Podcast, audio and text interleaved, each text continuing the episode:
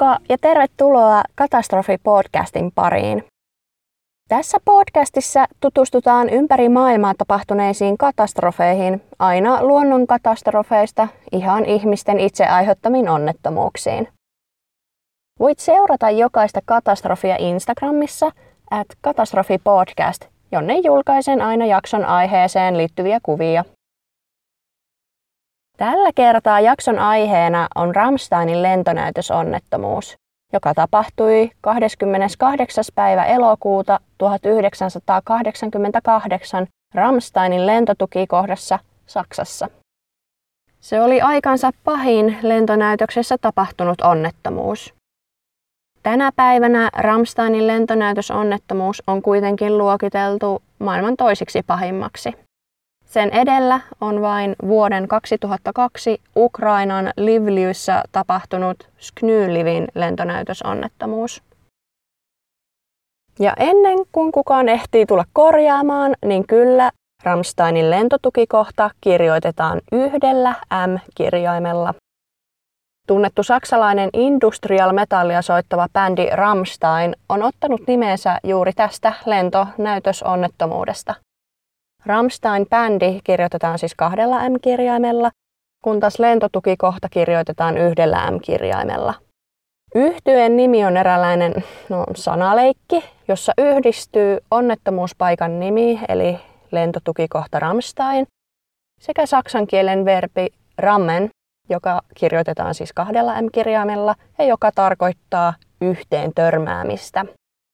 Yhtyeen ensimmäinen kappale, joka kantaa myös yhtyen nimeä, kertoo tästä vuoden 1988 lentonäytösonnettomuudesta.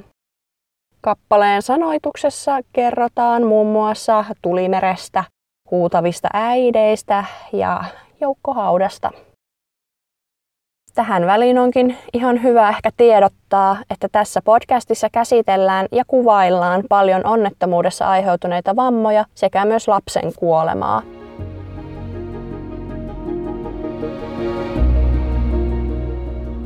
Aloitetaan jälleen kerran käymällä läpi ensin historiaa vuodelta 1988. Tuota vuotta leimaa etenkin kylmän sodan aika, mutta lisäksi Iranin ja Irakin välinen sota oli käynnissä, vaikkakin se oli nyt lähestymässä loppua. Sodan taustalla oli maiden välillä pitkään kestänyt riitely Shad al-Arabin vesiväylän omistamisesta. Se on tärkeä molemmille maille, sillä se mahdollistaa kaupankäynnin meriteitse ja lisäksi siellä on myös arvokkaita öljykenttiä. Sota alkoi Irakin hyökätessä Iraniin. Tämä Irak-Iran sota muistetaan parhaiten ehkä Iranin käyttämistä lapsisotilaista, joista nuorimmat olivat siis vain yhdeksänvuotiaita, ja Irakin käyttämistä kemiallisista aseista, vaikka maa oli allekirjoittanut niiden käytön kieltävän Geneven sopimuksen. Maat aloittivat aselevon muutamaa päivää ennen tämän jakson tapahtumia.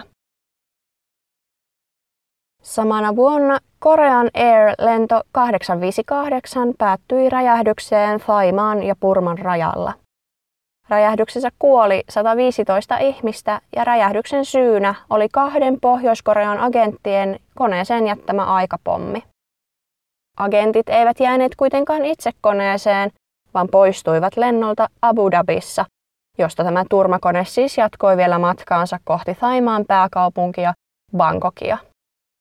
Pohjois-Korea pyrki tällä hyökkäyksellä boikotoimaan kesäolympialaisia, jotka järjestettäisiin naapurivaltiossa Etelä-Koreassa. Tarkoituksena oli aiheuttaa pelkoa terrori-iskuista, jotta olympialaiset siirrettäisiin muualle. Pohjois-Korea oli aiemmin vaatinut, että järjestysoikeudet jaettaisiin maiden välillä, mutta kun tämä ei jostain syystä onnistunut, Pohjois-Korea päätyi poikotoimaan kisoja kaikin keinoin. Vuonna 1988 myös Osama bin Laden perusti ääri-islamistisen terrorijärjestön Al-Qaidan Lähi-idässä. Järjestön tavoitteena oli islamilaisten maiden vapauttaminen vääräuskoisten miehittäjien hallinnosta ja heidän aiheuttamistansa hyökkäyksistä islamilaisiin maihin. Al-Qaida ja sen verkostot ovat vastuussa monista suurista iskuista, jotka ovat vaatineet paljon uhreja. Samaan aikaan Suomessa turvavyön käyttämisestä tuli pakollista myös henkilöauton takaistuimella matkustaville. Vuoteen 1987 asti turvavöiden käyttö oli henkilöautoissa pakollista vain etuistuimilla. Lisäksi Matti Nykänen voitti kolme mäkihypyn kultamitalia talviolympialaisissa, jotka järjestettiin Kanadan Galgarissa. Ja Suomen ensimmäiset naispapit vihittiin virkaansa. Eli tällaiselta maailma näytti Ramsteinin lentonäytösturman tapahtumien aikaan.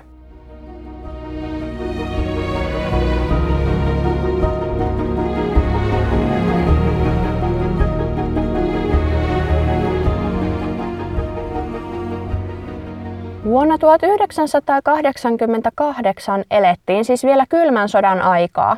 Saksassa se näkyi niin, että Saksa oli edelleen jaettuna Itä- ja Länsi-Saksaan. Kun Natsi-Saksa oli hävinnyt toisen maailmansodan, sen maaperä jaettiin liittoutuneiden eli Neuvostoliiton, Yhdysvaltojen, Ranskan ja Iso-Britannian kesken osiin. Näiden neljän alueen ja valtion oli tarkoitus hallita Saksaa yhdessä, mutta kun Yhdysvaltojen ja Neuvostoliiton välit kiristyivät, Saksa jakautuikin kommunistiseen itään ja kapitalistiseen länteen. Myös Saksan pääkaupunki Berliini oli jaettu itä- ja länsiosaan, ja näiden kaupunkialueiden välille oli pystytetty Berliinin muuri jo vuonna 1961. Muuri murtui vuonna 1989, eli noin vuosi tämän podcastin tapahtumien jälkeen. Ramsteinin lentotukikohta sijaitsee Saksan lounaisosassa Ramstein-Mischenbach kaupungin lähettyvillä, eli tuolloisen Länsi-Saksan puolella. Lentotukikohta on Yhdysvaltain ilmavoimien tukikohta ja se on ollut käytössä vuodesta 1953. Se on vieläkin toiminnassa ja toimii nykyisin Yhdysvaltain ilmavoimien pääkonttorina Euroopassa. 28. elokuuta Ramsteinin lentotukikohdassa vietettiin vuosittaista Flugtag ilmailunäytöstä. Lentonäytöksien tarkoitus ja tärkeys on vaihdellut vuosikymmenten aikana, mutta Flugtag 88 ilmailunäytöksen päällimmäisin motiivi oli etenkin mainostaa armeijaa, vahvistaa kansalaisten moraalia ja luottamusta ilmavoimia kohtaan ja etenkin houkutella uusia alokkaita liittymään puolustusvoimiin. Hienot ilmailutemput houkuttelivat paikalle myös tavallisia kansalaisia, etenkin perheitä, jotka tulivat pelkästään ihastelemaan lentonäytösten henkeä salpaavia temppuja ja nauttimaan tapahtuman muista antimista. Flugtag 88 näytös kokosikin paikalle noin 300 000 katsojaa. Luvassa oli hieno, aurinkoinen ja lämmin kesäpäivä. Haluan jälleen kerran ottaa tässä podcastissa mukaan ihmiskohtaloita ja kertoa heidän tarinansa tämän katastrofin rinnalla. Kertomisen arvoisia tarinoita olisi useitakin tämän kokoisessa onnettomuudessa, mutta olisi ihan mahdotonta kertoa ne kaikki yhden jakson aikana. Ja siksi keskityn kertomaan teille vain Roland Fuchsin ja hänen perheensä tarinan. Roland Fuchs, 23 vuotta, ja hänen vaimonsa Carmen, 21 vuotta, ja heidän viisivuotias Nadine, tytär, olivat saapuneet Ramsteinin lentotukikohtaan omalla autollaan monen muun perheen tapaan.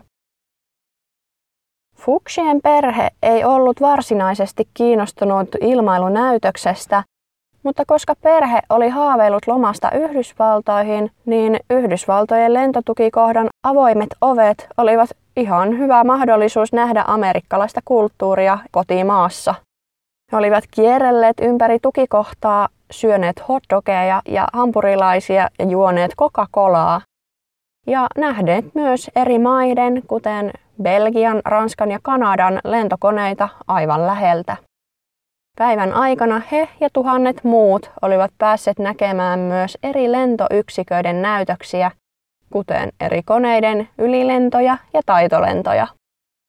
Nyt yleisö odotti enää viimeisen spektaakkelin italialaisen Frecce Tricolorin loppunäytöstä. Italian ilmavoimien taitolentoyksikkö Frecce Tricolori suoritti muodostelman lennon, jonka nimi oli Pierced Heart, eli suomeksi lävistetty sydän. He olivat suorittaneet saman muodostelman lennon pari vuotta aiemmin Yhdysvalloissa, tuolloin tosin Yhdysvaltain ilmailuhallinto FAA kielsi yksikköä suorittamasta vaarallista lentoa lähellä yleisöä. Lennon oli tarkoitus matalammillaan olla vain 40 metrin korkeudessa yleisön lähellä.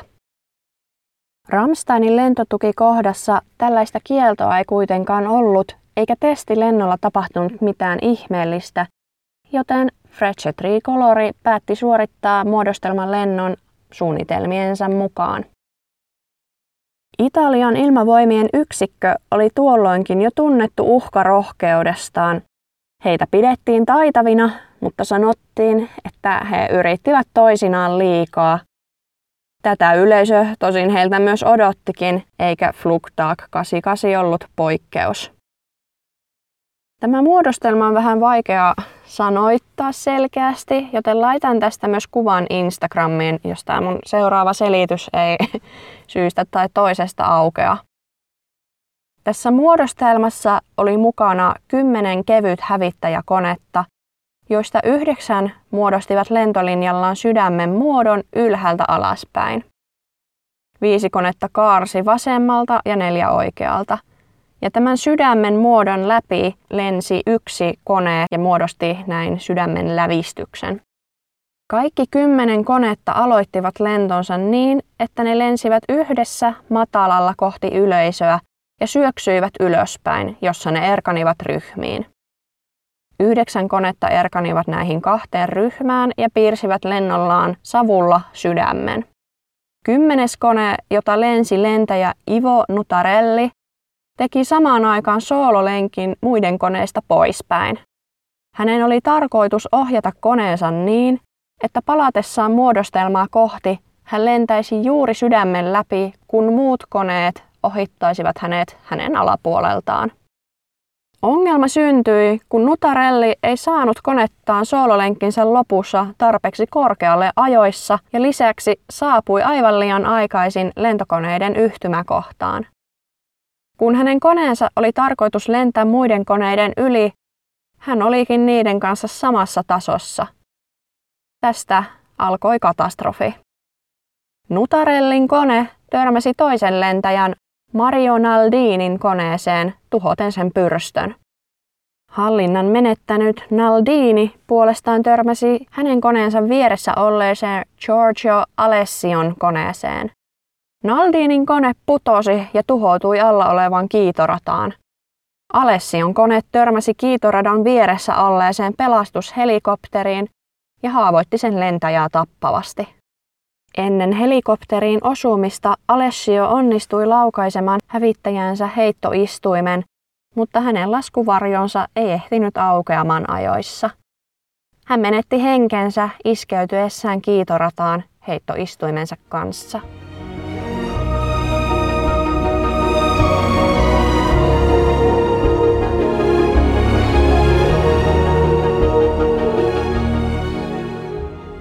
Mikä teki tästä onnettomuudesta kuitenkin erityisen tuhoisan, oli se, että Nutarellin koneen piti lentää sydämen läpäistyään suoraan yleisön yli. Toisin sanoen, se siis suuntasi suoraan 300 000 päistä yleisöä kohti. Nutarellin koneen iskeytyessä kiitorataan sen polttoaineet syttyivät tuleen ja palaava kone vyöryi koneen nopeuden takia yleisön päälle. Vyöryessään eteenpäin yleisössä se lennätti ympärilleen metalliromua ja satoja litroja palavaa polttoainetta. Lopulta kone osui yleisöalueiden reunalla olevan rekan kylkeen, mikä pysäytti sen vyörymästä vielä pidemmälle yleisöön. Kuten olettaa saattaa, syntynyt tulimyrsky aiheutti valtavan kaauksen. Tilanne tapahtui niin äkkiä, että ihmiset eivät ehtineet reagoimaan – Kerrotaan, että jotkut havahtuivat tilanteesta vasta, kun tajusivat heidän omien vaatteidensa olevan tulessa.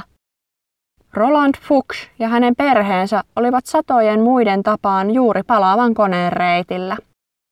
Fuchsit olivat juuri matkalla autolleen aikomuksenaan lähteä, kun törmäys tapahtui. Nähdessään tulimeren lähestyvän, Roland kääntyi vaimoansa Carmenin puoleen varoittaakseen häntä. Aikaa pakenemiseen ei kuitenkaan ollut. Carmen oli ehtinyt vain vilkaisemaan miestään, kun iso metallinpala iskeytyi hänen päähänsä. Samaan aikaan Roland sai iskun lentävästä romusta ja hän lensi maahan. Hetkeksi kaikki pimeeni. Sitten kuumuus pyyhkäisi hänen ylitseen.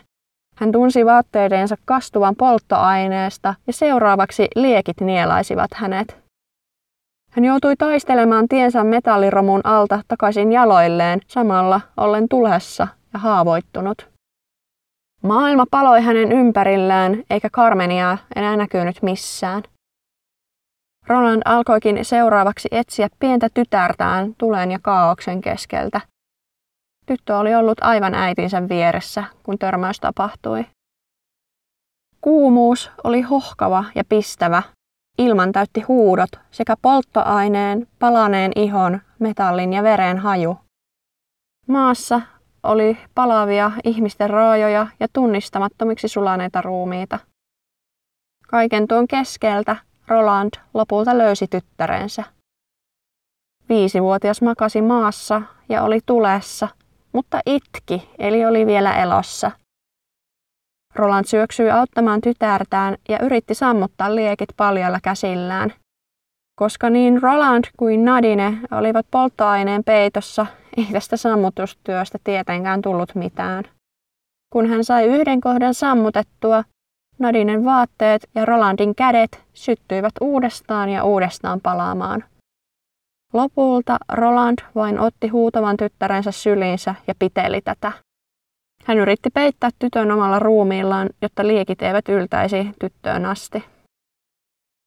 Roland havahtui siihen, että hänen käsiään revittiin auki Nadinen ympäriltä. Jostain paikalle oli saapunut amerikkalaisia sotilaita, jotka veivät Nadinen hänen sylistään. Tilanne tapahtui valtavan äkkiä. Roland yritti taistella tiensä tyttärensä perään, mutta paikalle saapuneet muut amerikkalaiset estivät häntä. Nadine ja hänet vienyt sotilas katosi savun sekaan ja lopulta Roland menetti tajuntansa.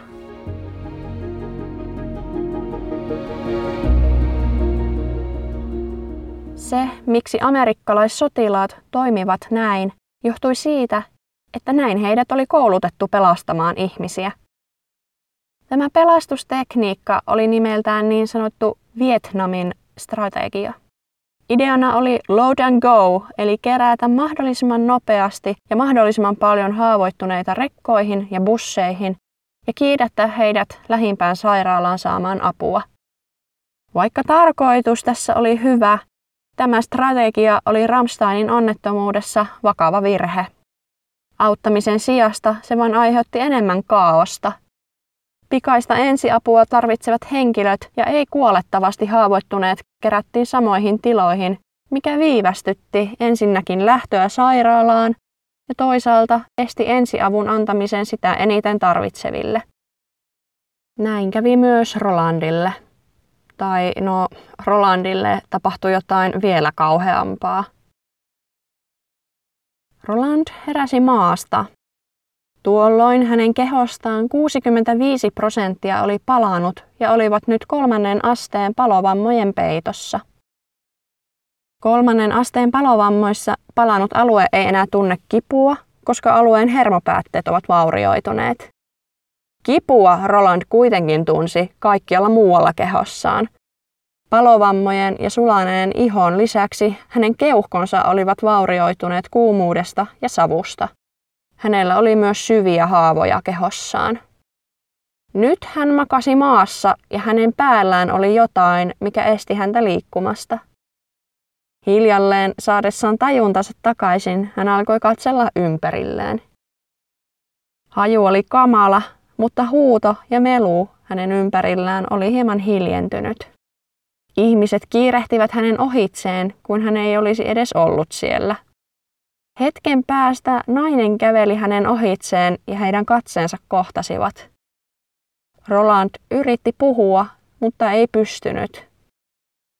Sillä hetkellä, kun Roland alkoi availla suutaan puhuakseen ja kysyäkseen, mitä oli tekeillä, nainen muuttui kalpeaksi ja alkoi huutaa. Pian paikalle kiirehti muita ja he auttoivat Rolandin ylös. Siinä hetkessä Rolandille selvisi, että hänen oli luultu kuolleen ja hänet oli siirretty alueelle, jonne oli hänen lisäksi kerätty kymmenen palannutta ja vieläkin savuavaa ruumista. Yksi noista savuavista ruumista oli onnettomasti heitetty hänen päällensä. Roland siirrettiin telttaan, jossa oli kolme muuta haavoittunutta. Apua hän ei kuitenkaan saanut, vaan joutui odottamaan vielä tunnin. Ensiavun sijasta hänen oloaan yritettiin saada mukavammaksi. Hänen kehoaan viilennettiin jääpusseilla ja hänelle juotettiin limpparia. Ainoa asia hänen mielessään oli kuitenkin Carmen ja Nadine. Häntä auttaneet henkilöt eivät osanneet kertoa, missä äiti ja lapsi olivat, mutta lohduttivat silti Rolandia sanomalla, että he varmasti saapuisivat pian. Mitä pitempään aikaa kului, sitä vähemmän Roland uskoi näkevänsä perhettään enää. Kesti vielä jonkin aikaa ennen kuin Roland pääsi sairaalaan ja sai kipeästi tarvitsemaansa lääkehoitoa. Loppujen lopuksi Roland oli joutunut olemaan kaksi ja puoli tuntia ilman minkäänlaista lääkinnällistä hoitoa. Tästä alkoi Rolandin pitkä toipumisvaihe. Hän oli monta viikkoa tehohoidossa ja kävi läpi useita leikkauksia. Välillä hän kävi lähellä molempien käsiensä amputointia, mutta molemmat kädet saatiin kuin saatinkin joka kerta pelastettua. Infektioiden vaara oli jatkuvasti läsnä ja hän kärsikin useista komplikaatioista. Toisinaan tilanne vaikutti jopa niin epätoivoiselta, että Rolandin vanhemmille soitettiin ja kerrottiin, että Roland tulisi pian kuolemaan. Kaiken tämän keskellä hän jatkuvasti kysyi vaimonsa ja lapsensa perään, mutta lääkärit eivät osanneet sanoa asiasta mitään. Tai no osasivat, mutta eivät kertoneet. Pitkän taistelun jälkeen Roland selätti kaikki komplikaatiot, alkoi kasvaa vahvemmaksi ja jäi kuin jäikin henkiin. Hänen loppuelämäänsä piinasi kipu, rajoittunut liikuntakyky ja koko kehon vallanneet arvet, puhumattakaan psyykkisistä arvista, joita katastrofi oli hänelle aiheuttanut. Hän joutui myös opettelemaan asioita uudelleen, kuten kuinka syödä haarukalla tai kuinka pukea vaatteet päälle itse. Suurin opittava asia oli kuitenkin palata elämään ilman hänen vaimoansa ja lastansa. Hänen vaimonsa Carmenin ruumis oli löytynyt onnettomuuspaikalta onnettomuusiltana. Hänen todettiin kuolleen päähän kohdistuneesta iskusta. Nadine tytär, jonka amerikkalaiset olivat vieneet Rolandin käsistä, kuoli sairaalassa 11 päivää onnettomuudesta, samana päivänä kun Carmen oli laskettu hautaan. Roland ei kuitenkaan koskaan päässyt näkemään tytärtään enää elossa tai osallistumaan kummankaan perheenjäsenensä hautajaisiin heikon vointinsa takia. Ramsteinin lentonäytösonnettomuuden seurauksena 70 henkilöä menetti henkensä ja noin 1500 haavoittui. 34 henkilöä todettiin kuolleeksi paikan päällä ja loput kuolivat tulevien viikkojen aikana vakaviin palovammoihin ja niihin liittyviin komplikaatioihin ja infektioihin. Mikäli vammat eivät johtaneet kuolemaan, ne aiheuttivat suuria muutoksia heidän ulkonäöissään. Kerrotaan, että ihmisten kasvot olivat sulaneet ja selvinneiden käsiä ja jalkoja jouduttiin amputoimaan myöhemmin komplikaatioiden takia. Suurin osa kuolleista ja haavoittuneista olivat länsisaksalaisia katsojia, mutta mukana oli myös amerikkalaisia tukikohdan henkilöstöä sekä tietenkin nämä italialaiset lentäjät. Kuolleista on tehty muistolaatta Ramsteinin lentotukikohdan ulkopuolelle. Muistolaattaan on kerätty kaikki kuolleiden nimet.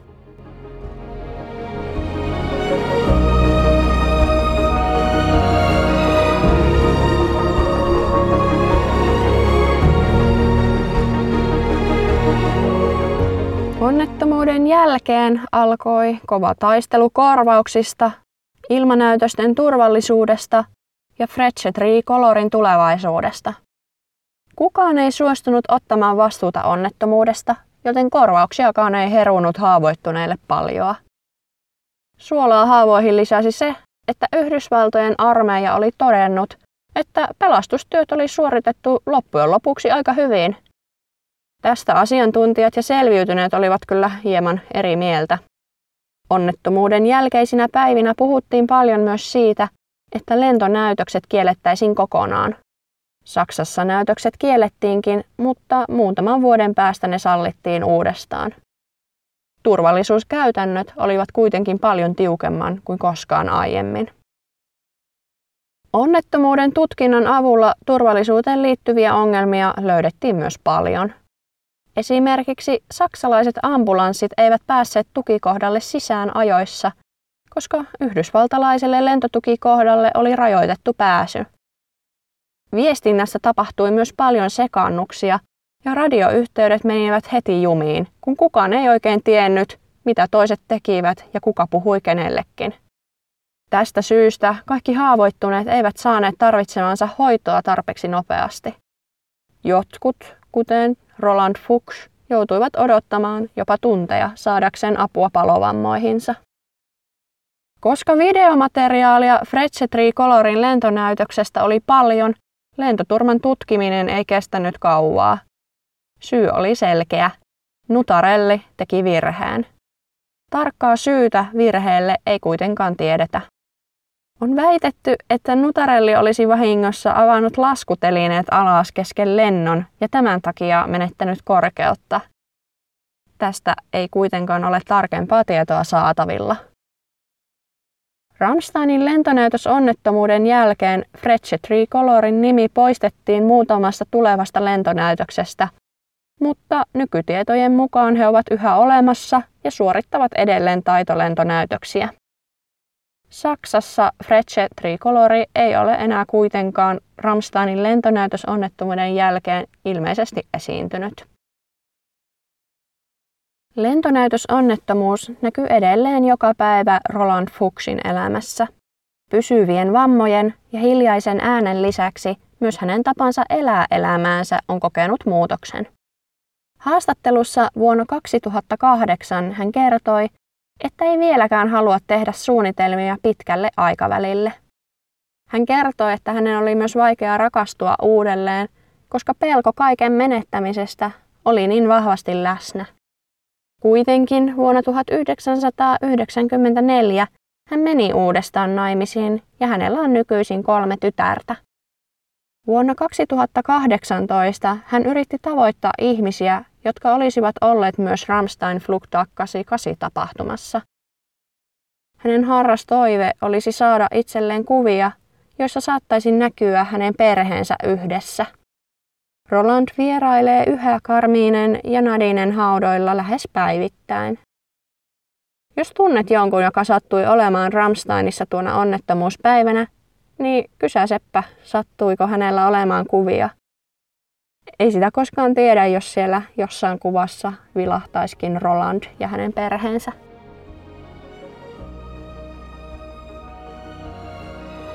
Tässäpä olikin kaikki, mitä halusin kertoa teille Ramsteinin lentonäytösonnettomuudesta. Uusia jaksoideoita, rakentavaa palautetta tai kysymyksiä voitte tosiaan lähettää esimerkiksi sähköpostiin osoitteeseen katastrofipodcast at hotmail.com. Ja aiemmin sainkin kysymyksen, että mitä lähteitä käytän näissä jaksoissa, niin lähteet tosiaan on kirjoitettu jokaisen jakson kuvaukseen. Kiitos, että kuuntelit tämän jakson ja toivottavasti tykkäsit. Tavataan taas seuraavassa katastrofissa. Moikka!